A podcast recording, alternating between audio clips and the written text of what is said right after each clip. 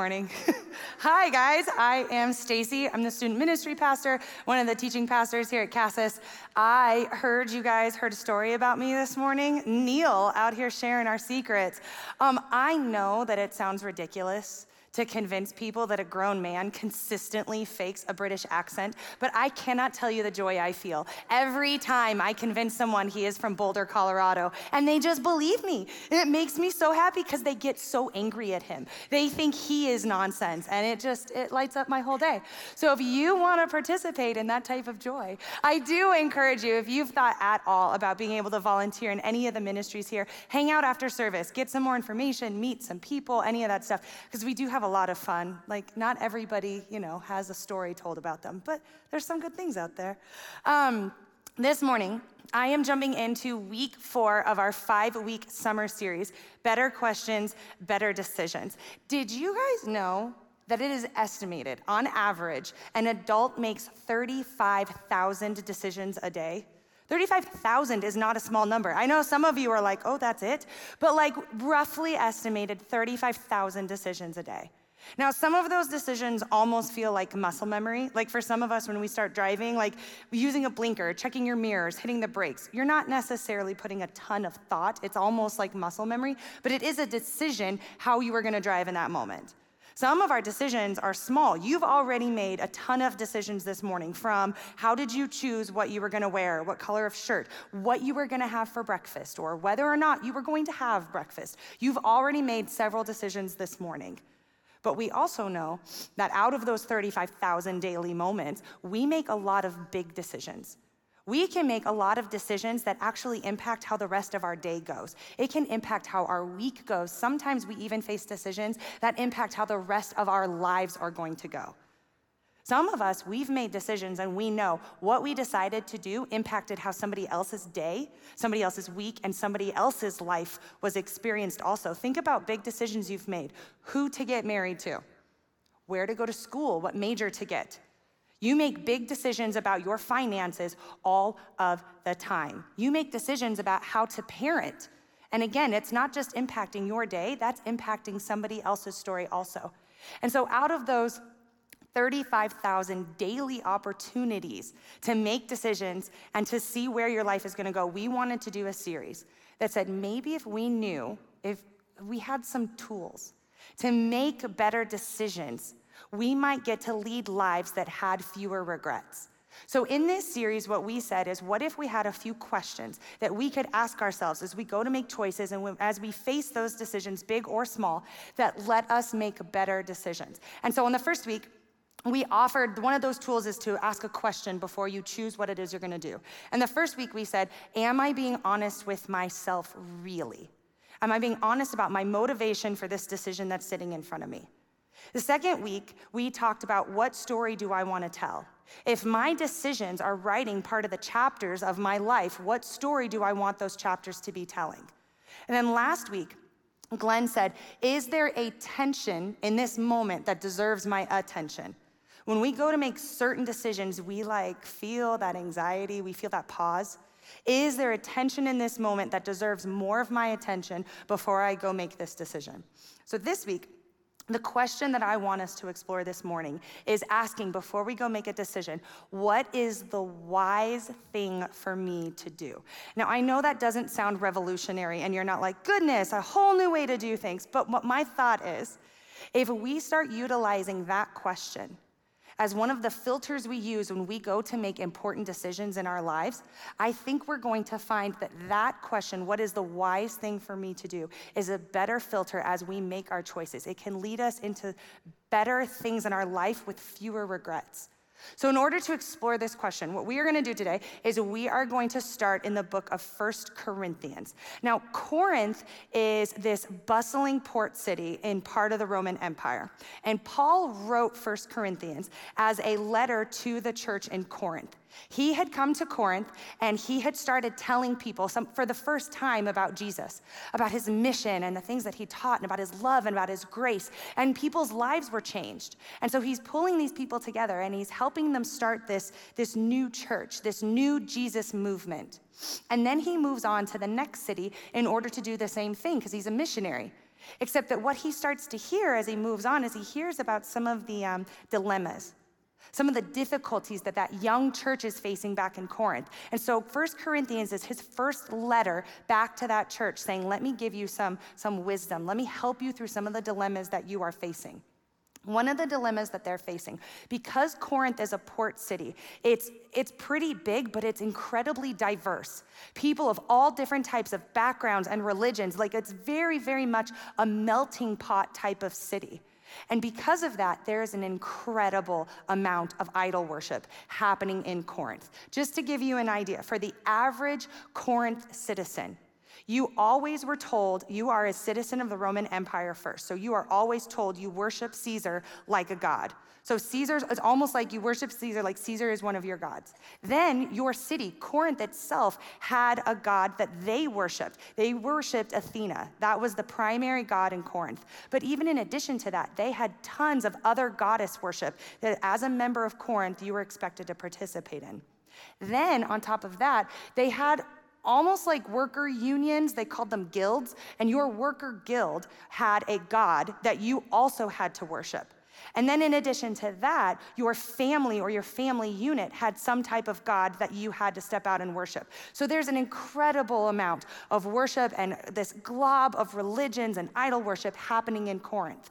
And one of the things that would happen is every month, one of the guilds would get together and throw this huge feast, like this huge risque party. And one of the central things would be meat used for sacrifice in different types of ways, depending on the guild or depending on the god. And the next day, any meat that wasn't used or consumed at the party would be sold over in the marketplace for a deep discount. And that's a big deal because meat was incredibly expensive in this culture. And so you have this young, small church, these new Jesus followers, and they are struggling in the midst of all this confusion to figure out this new identity.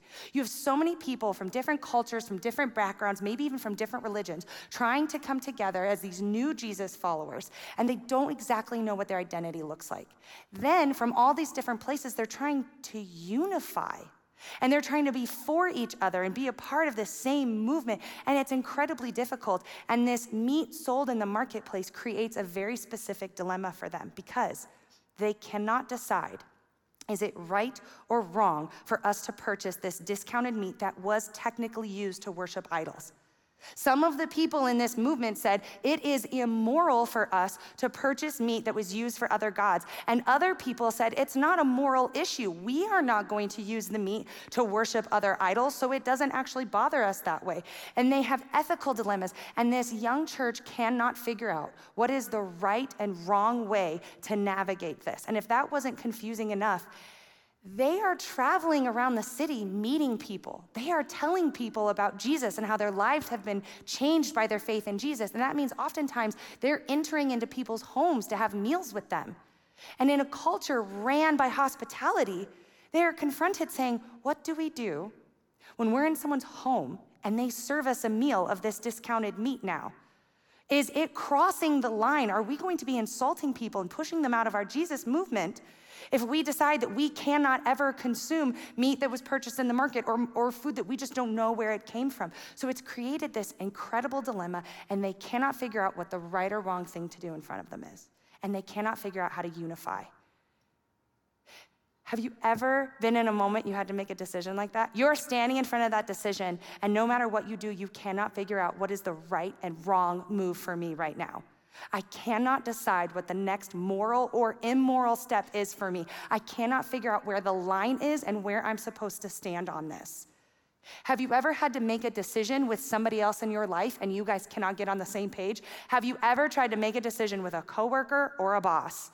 And because you guys are coming at it from different places with different motivations on the same decision, you cannot figure out where to land. With your spouse, trying to make a decision, and the two of you are not in agreement. You are not unified. We understand what the church of Corinth is facing. And Paul hears about this dilemma and he writes to them about it. But what is so surprising that we find in chapter 10 is he doesn't write to them saying, here is exactly how you make this decision. Here's exactly how you solve this dilemma. What he says is, I know the filters that you are using to try and make choices, and they're not working for you. So why don't I offer you a different filter to be able to make these next choices and face these decisions? So in chapter 10 of 1 Corinthians, this is what Paul writes to this church. Verse 23, he says, I have the right to do anything. You could say that, I have the right to do anything, but not everything is beneficial. I have the right to do anything, but not everything is constructive. No one should seek their own good. They should seek the good of others. So again, what he's pointing out here is he's saying these filters you guys are using to try and make decisions, they're not helping you because they are not the best filter to be able to sit in front of you and say, which choice do I want to choose? Oftentimes, we use the same filters of making decisions that the people of Corinth would have looked like. When we have a decision sitting in front of us, we often ask questions like, well, is it wrong? I have a decision in front of me and I know which way I want to go. Is it wrong? It's not technically wrong. So then it must be all right. Is this decision illegal? It's a good question to ask. Is this illegal? It's not technically illegal what I purchase or do not purchase. It's not technically illegal. Well, then it must be permissible. Is it moral for me to make this choice? Am I crossing a moral line? Not technically, so it must be acceptable. Is this decision going to be over the line? Not really. I'm not really breaking any promises. Then this decision must be fine for me.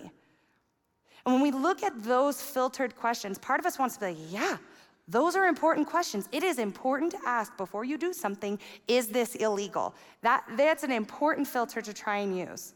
But there can be two difficulties with utilizing those filters when we make decisions. One is what Corinth is facing. What if there is not an obvious black or white answer in front of you? Just because it's wrong, does that mean that it is the wisest decision to step out and make? Just because it's wrong, does that mean, well, then it must be all right? And what those filters do is they really snuggle us up to the line of it's almost a bad idea. They remove any buffer or any margin between us and a bad day. For example, recently, you guys may have heard, we got to take a big group of high school students over to California for our high school summer camp. We took 70-some kids over there, and it was a really incredible time. We got to take a whole worship band, which was just great for our students and for them to get to worship together. Several students got to hang out with each other, and leaders got to know students better.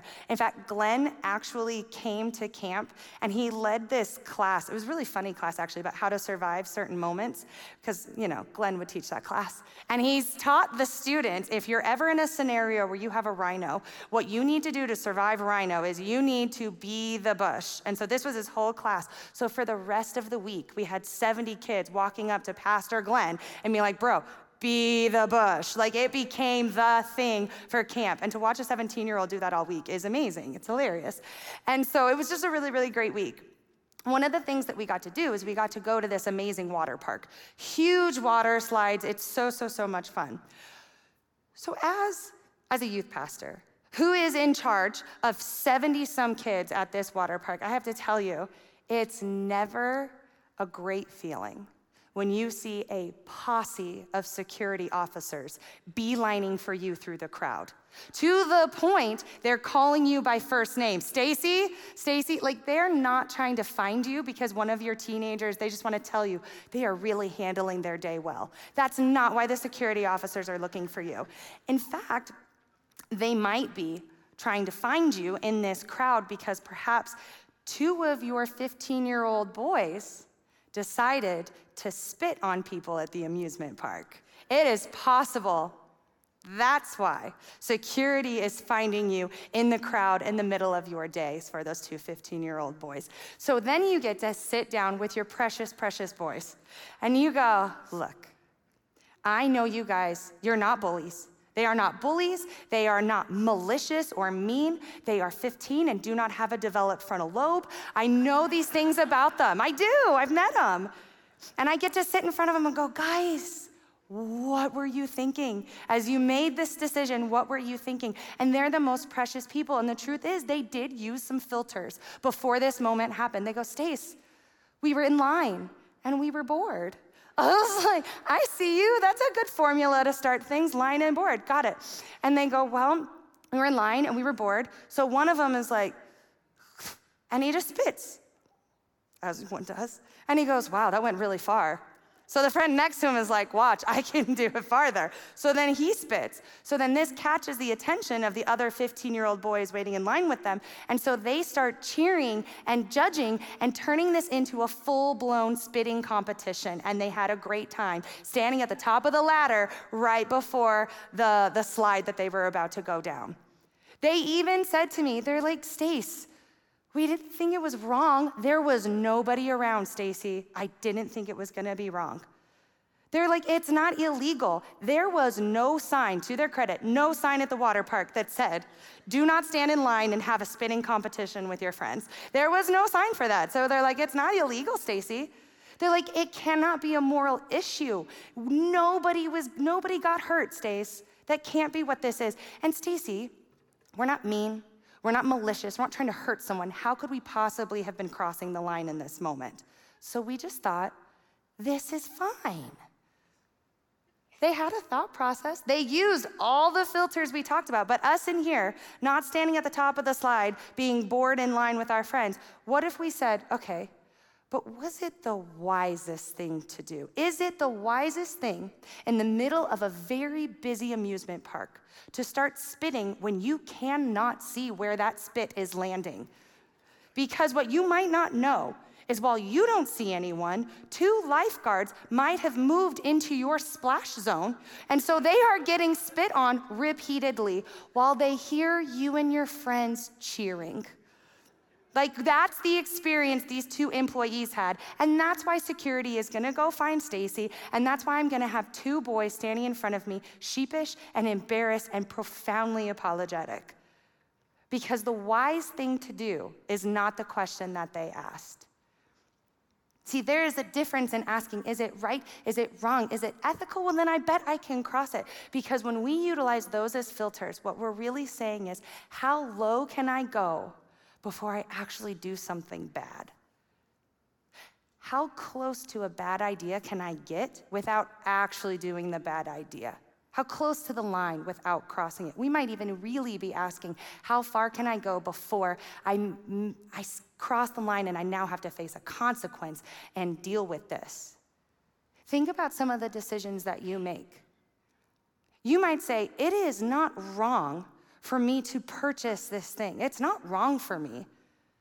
But what if you ask, is it wise for me to continue to ignore my finances until they become a problem and a stress for me in my life? For some of us, it is not immoral for us to ask one of our coworkers to lunch, for us to start texting that person that we once know. But is it wise for us in our current relationships, in our current state of life, to be engaging with that person the way that we are? It isn't technically over any kind of line if we're tired when we come home from work or from school, and so we go into the room and we shut the door and we isolate ourselves from our family and we just tune it out and we don't want to engage.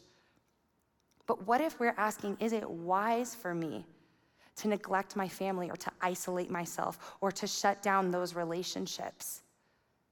There is nothing necessarily ethical if you want to date somebody who's got a ton of red flags. There's nothing ethical about that. But what if somebody asked you, is it wise to keep repeating your dating history that has led you to a place you don't love? When we ask questions, is it wrong, is it ethical, what we're asking is, it's gonna bring us right up against that line. It's gonna take away any margin and any buffer. And what we're gonna find ourselves, and some of us have already figured this out, it takes one oops, and suddenly we're over that line. It takes one mistake. It takes one error in judgment. It takes one moment that we were too tired to fight whatever that temptation is. We were too tired to not say the thing we didn't want to say, and now we can't take it back. And now we find ourselves surrounded even by broken promises, maybe going, how did I get here? This was not where I wanted this situation or this relationship to be, but was decision after decision that ran us right up against that bad idea, and all it took was one little step to push us over. And we don't want to live like that. We don't want to live on this line waiting for one error.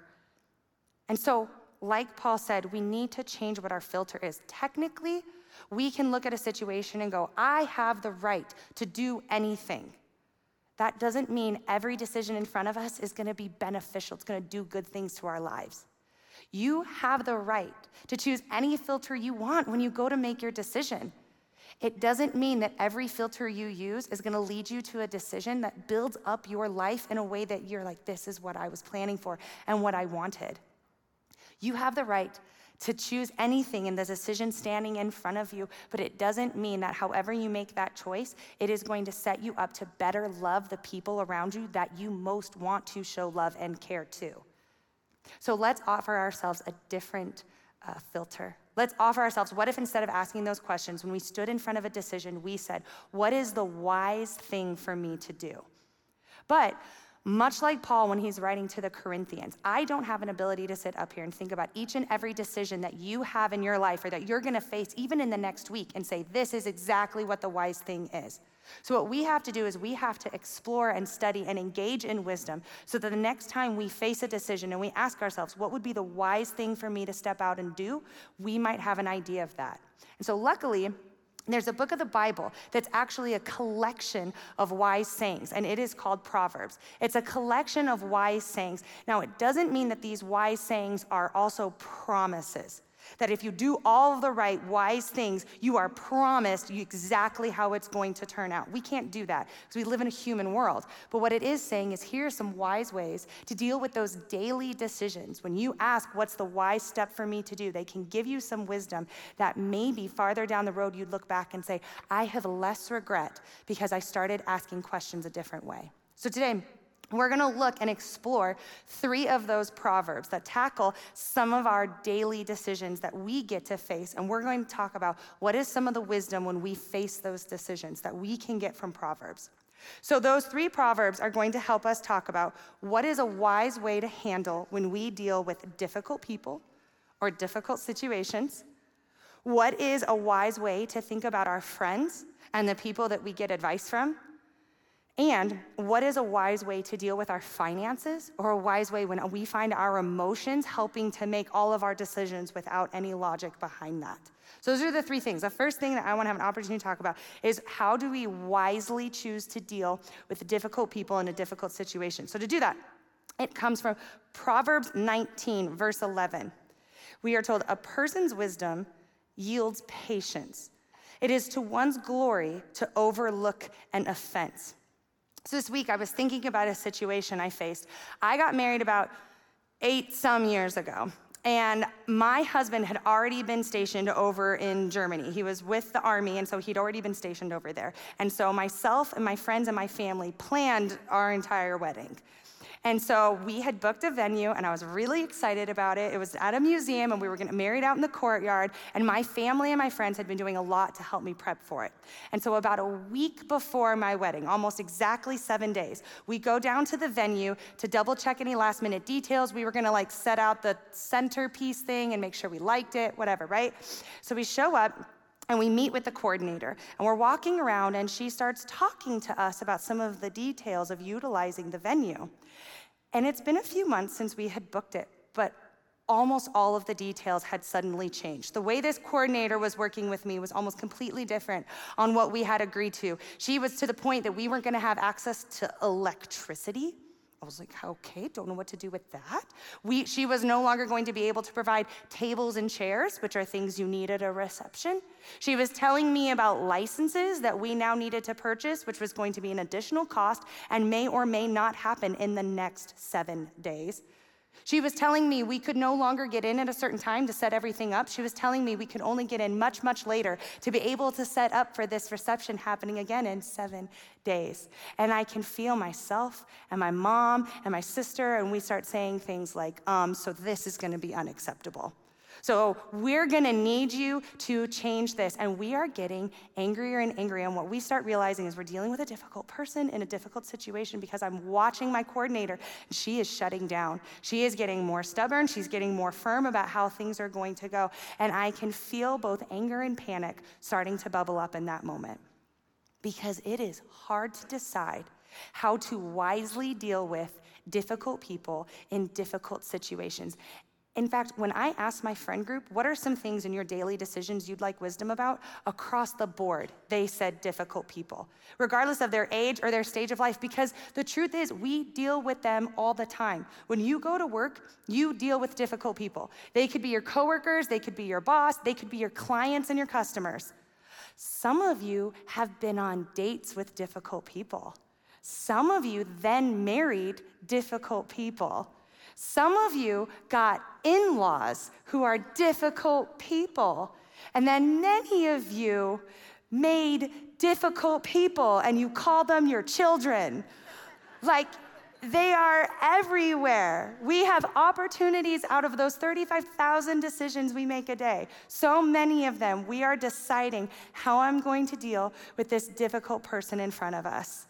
This difficult person I'm in a relationship with, or I'm in this difficult situation with. So the writer of Proverbs says, here is some wisdom when you're asking what's the wise thing for me to do. And the first thing the writer of Proverbs says is he says, wisdom yields patience. Don't roll your eyes, but really think about that for a minute.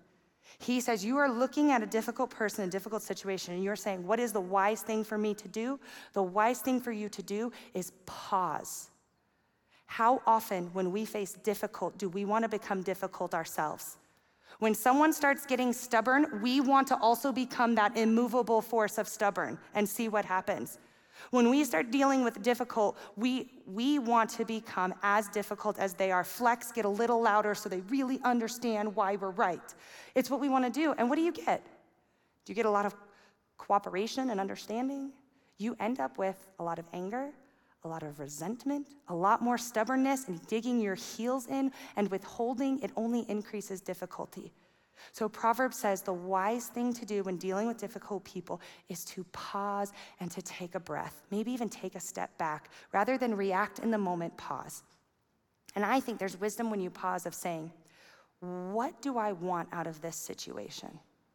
This difficult person I'm looking at, what do I want out of this relationship? Parents, you laughed. Some of your kids are difficult, and you know that, and the truth of it is we never outgrow it. We are difficult as toddlers, as teenagers, sometimes as adult children. And so when we step into a moment as parents needing to decide, how am I going to respond to my kid? What am I going to say to them? How am I going to step into this situation? Rather than just react, what if we paused and we took a step back, took a breath, and said, I love this human more than all the other humans. This is my kid. I want to have a relationship with my kid when they become an adult that we are still close and we still like each other. That is very different than reacting to difficult with difficult. That is wisdom saying the wise thing for me to do is pause and remember what I want out of this. So when I make a decision of how to respond, I get to keep that in mind instead. For those of us, sometimes the parent is the one that's difficult, aren't they? Yes. And so for some of us, we look at our parents and say, I love them and I want to have a relationship with them. So as the kid, when we go to respond to our difficult parent, we also have the opportunity to say, the wise thing for me to do is pause and take a breath, not just react with difficulty. You know, in that situation with the wedding venue, I can feel myself, I can feel my sister and my mom, and we are getting up there. And I had to take a breath. When I took that breath and I thought about my situation, the truth of it was, I'm getting married in 7 days. I have a fiance flying in from overseas for a 72-hour window to get married. I have a reception of 200 some people that I need to figure out. That's the reality of this. And this coordinator holds my reception in her hands like a little bird. And so I needed to say to my parents, I need to say to my sister and my mom, take a walk for a second, look at this other thing. And I get to sit down with this coordinator. And what I decided, when I took a breath, I said, I need to ask more questions here. And when I asked questions, you guys, I realized she told me she was brand new. We were the first tour she'd ever given, the first event she was coordinating without shadowing somebody else. She didn't even know where all the paperwork was to learn how past events had been happening. She is terrified of telling us the wrong thing, doing the wrong thing, and losing her brand new job. So of course she's gonna start shutting down to us because she doesn't know what to do. And so I got to ask more questions. We got to partner a little bit. And I got to figure out a way to have our wedding, our reception happen there in a way that was acceptable and fun. But you know what the truth is? there were a few things that were not exactly how we had agreed to them before. There were a few irritations I had that I looked at and go, I wish that could have landed a little differently. But I didn't want to be sitting in my reception so focused on those things that I now couldn't change that I didn't get to enjoy my day and my family and my friends and my fiance being in for a little while. So sometimes the second thing that Proverbs suggests when dealing with a difficult person is it says, let small offenses go. Sometimes you want to make the wise choice. You step back, you pause. Sometimes the wise thing to do when dealing with a difficult person is to say, I'm going to let this moment go, this irritation, this insult, this small moment. I'm going to let it stay a small moment. It doesn't mean that wisdom tells you to be a doormat, but it does mean sometimes let that small moment stay a small moment so that you can experience better things in that relationship or out of that difficult time. So let me ask you, the next time, some of you guys have moments coming up in your week, you're going to have to deal with difficult people. You know it. You probably even already know who they are. So ask yourself, when I'm faced with the decision of how to respond to them, what is the wise thing for me to do? What if the wise thing for you to do is to pause? Not just hear the word patience, but actually put it into action and take a breath. Think about where you really want that situation to go. What if in dealing with a difficult moment, the wise thing for me to do right now is not to make this irritation a big deal right now. Right now it is to let this moment go. Because the truth of it is, we don't always like to admit it, but sometimes we are the difficult people. Sometimes in that relationship, we're the difficult one. We're the difficult customer or client or coworker or spouse or friend. Sometimes it happens. And when we're being difficult, what we're going to want is we're going to want that other person to utilize this wisdom. We're going to want them to pause before they respond to us.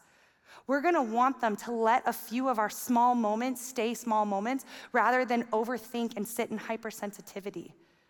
So when we sit in front of a difficult moment and we say, what is the wise thing for me to do? Proverbs says pause, and Proverbs says sometimes let a small thing go. Now, the next proverb I want to look at has more to do with our friendships, and it has more to do with where we seek counsel.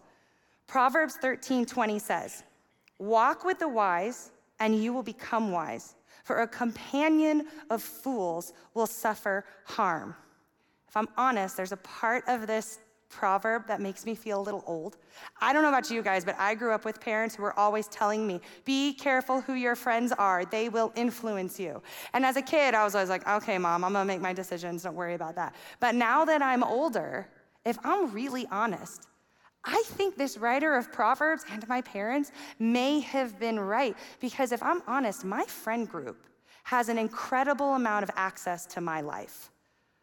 My friend group is often where I go for advice, for encouragement. They have a big say in my life. And maybe not just my friend group, but sometimes the people that we work with have a huge say in how we conduct ourselves in different decisions that we're going to make. And the writer of Proverbs says, you want to know what the wise thing to do when you face a decision? Make sure you have wise people around you. That might mean be wise about the people who have access to your life, and it might mean be wise about who you turn to for advice. So for some of us, think about who your friend group is. Think about who some of your coworkers that you spend a lot of time with are. Do you find them to be wise people who make wise decisions with their lives? Because friends can influence us. Friends could end up getting you into a spitting competition at an amusement park. They just can, even as adults. You never know. Do your friends show wisdom in their decisions? Do your friends, are they for you? Do they want to see good things happen in your life? Do they want to encourage you in showing kindness and care and love better and better to the people that are around you? Then keep those friends close. Keep close to those wise people. And when you think about seeking advice and seeking counsel, are you going to people who are wise? Sometimes that means, are you going to people who ask you tough questions? Are you going to people who sometimes give you advice that you don't want to hear? Or have you surrounded yourself with yes men? Have you surrounded yourself with people who are always gonna parrot back what it is that you wanna hear and are not actually gonna challenge you or speak any type of truth into this moment you're seeking advice from? For instance, Andy and I, I've shared this in here a couple times, we started doing foster care about 2 years ago. And I love moments of it, but there are moments that are really difficult. And one of those really difficult things is that when we get kids, oftentimes they have suffered either a lot of trauma, a lot of difficulty, and so they end up being a little behind where they're supposed to be at their age range, sometimes a lot behind where they're supposed to be at their age range.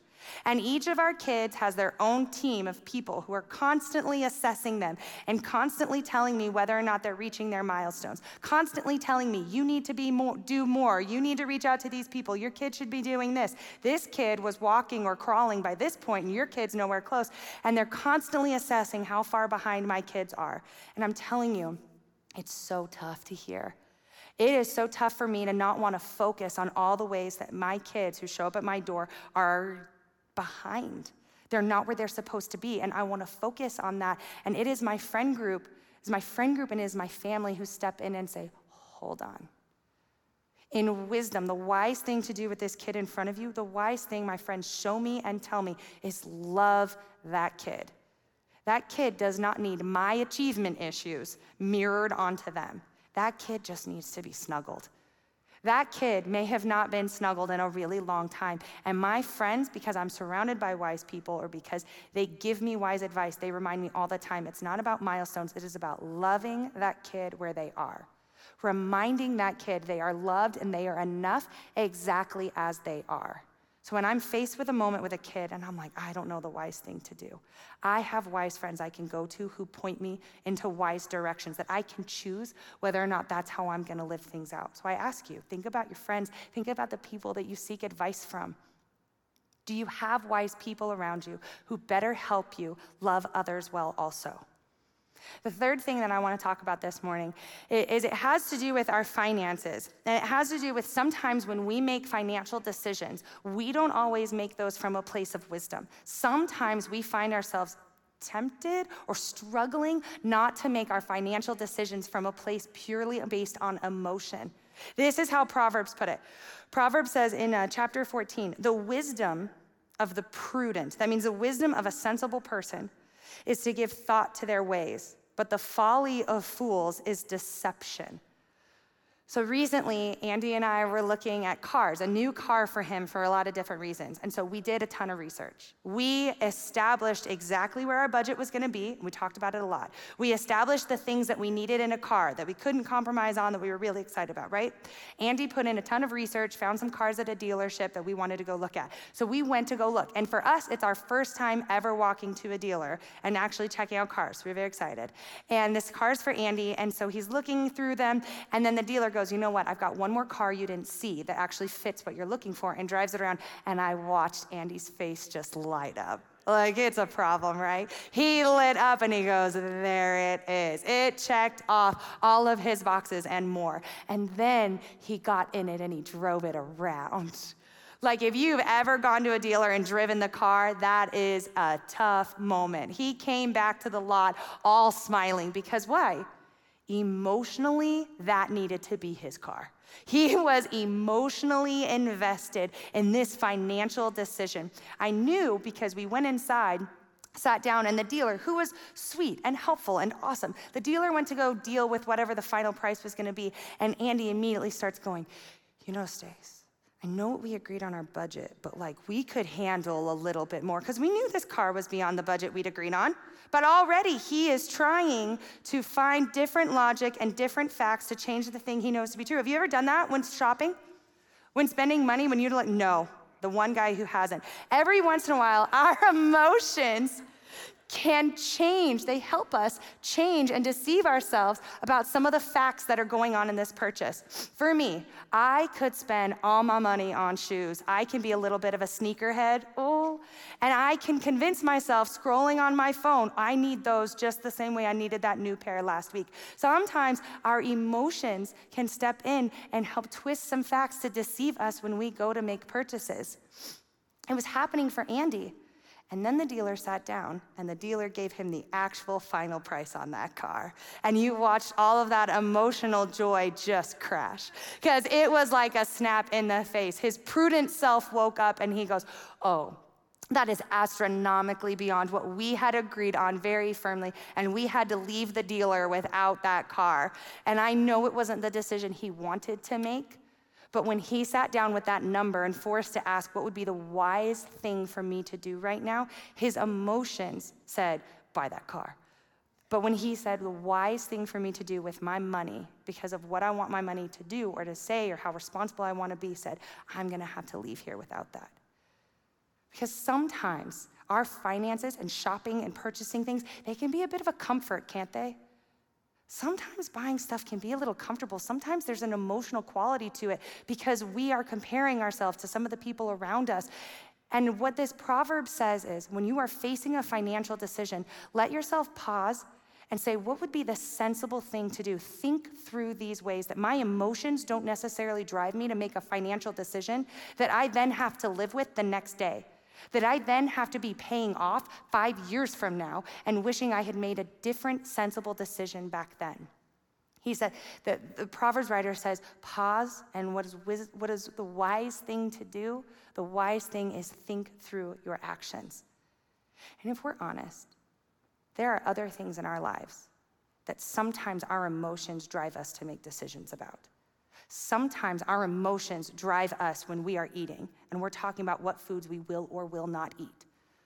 Sometimes it is our emotions, it is our insecurity that says, this is the attention that I need from this person. This is why I'm going to talk to them, and I'm going to engage in this moment the way I am. Sometimes it is our emotions that cause us to want to isolate and numb and stay behind our devices and not engage with the people that are around us. And so when we're faced with this moment and we have a decision to make, what if the wise thing is pay attention to, why do I want to eat that thing or not eat that thing? Why do I want to talk to that person? Why do I want to isolate and numb out after my day or from these specific friends? Why do I want to do this thing? Because the wise thing is to think through the decisions you're about to make. You know, there's so many more proverbs because we face 35,000 decisions a day.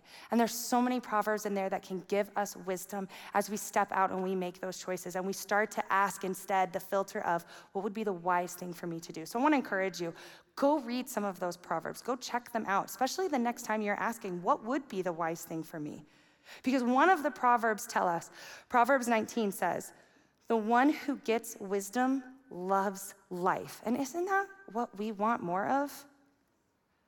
We want to love our lives. I want you to love your life. And wisdom lets us do that. So whatever decision you're facing right now, think about it. It could be with finances. It could be with family. It could be with your marriage. It could be with your job and a promotion. It could be how to parent. So many different things. Ask yourself, where do I want to be 5 years from now on that? Do I want to be financially free, maybe even able to give to people who need it? Do you want to be in a marriage where you actually like each other and are for each other and you have these shared memories together? Do you want to have friends where you feel known, even at your lowest, weakest moment, you still feel like they are for you? Do you want to be a parent who one day has a close, friendly relationship with your grown adult kid? Where do you want to be on your decision? Where do you want to be in 5 years? Because wisdom says, if we ask what is the wise thing for me to do, 5 years from now, we'll be able, hopefully, to have made some decisions that we experience fewer regrets, and we might actually love the life that we have. And as always, we don't do any of this on our own in isolation and just power through. Remember, whenever you're faced with a decision, especially asking what's the wise thing to do, pause and pray. There is no rule that you cannot ask God, what is the wise thing for me to do here? God, help me. I know that you love me. I know that I am forgiven and I am restored. God, help me to make a wise decision right now. Help me to act out with discretion in this moment. Help me to make decisions that I have fewer regrets. And if you are in here and you're saying, I would love for somebody to pray with me or for me, I want you to remember, we always have a prayer place right back there.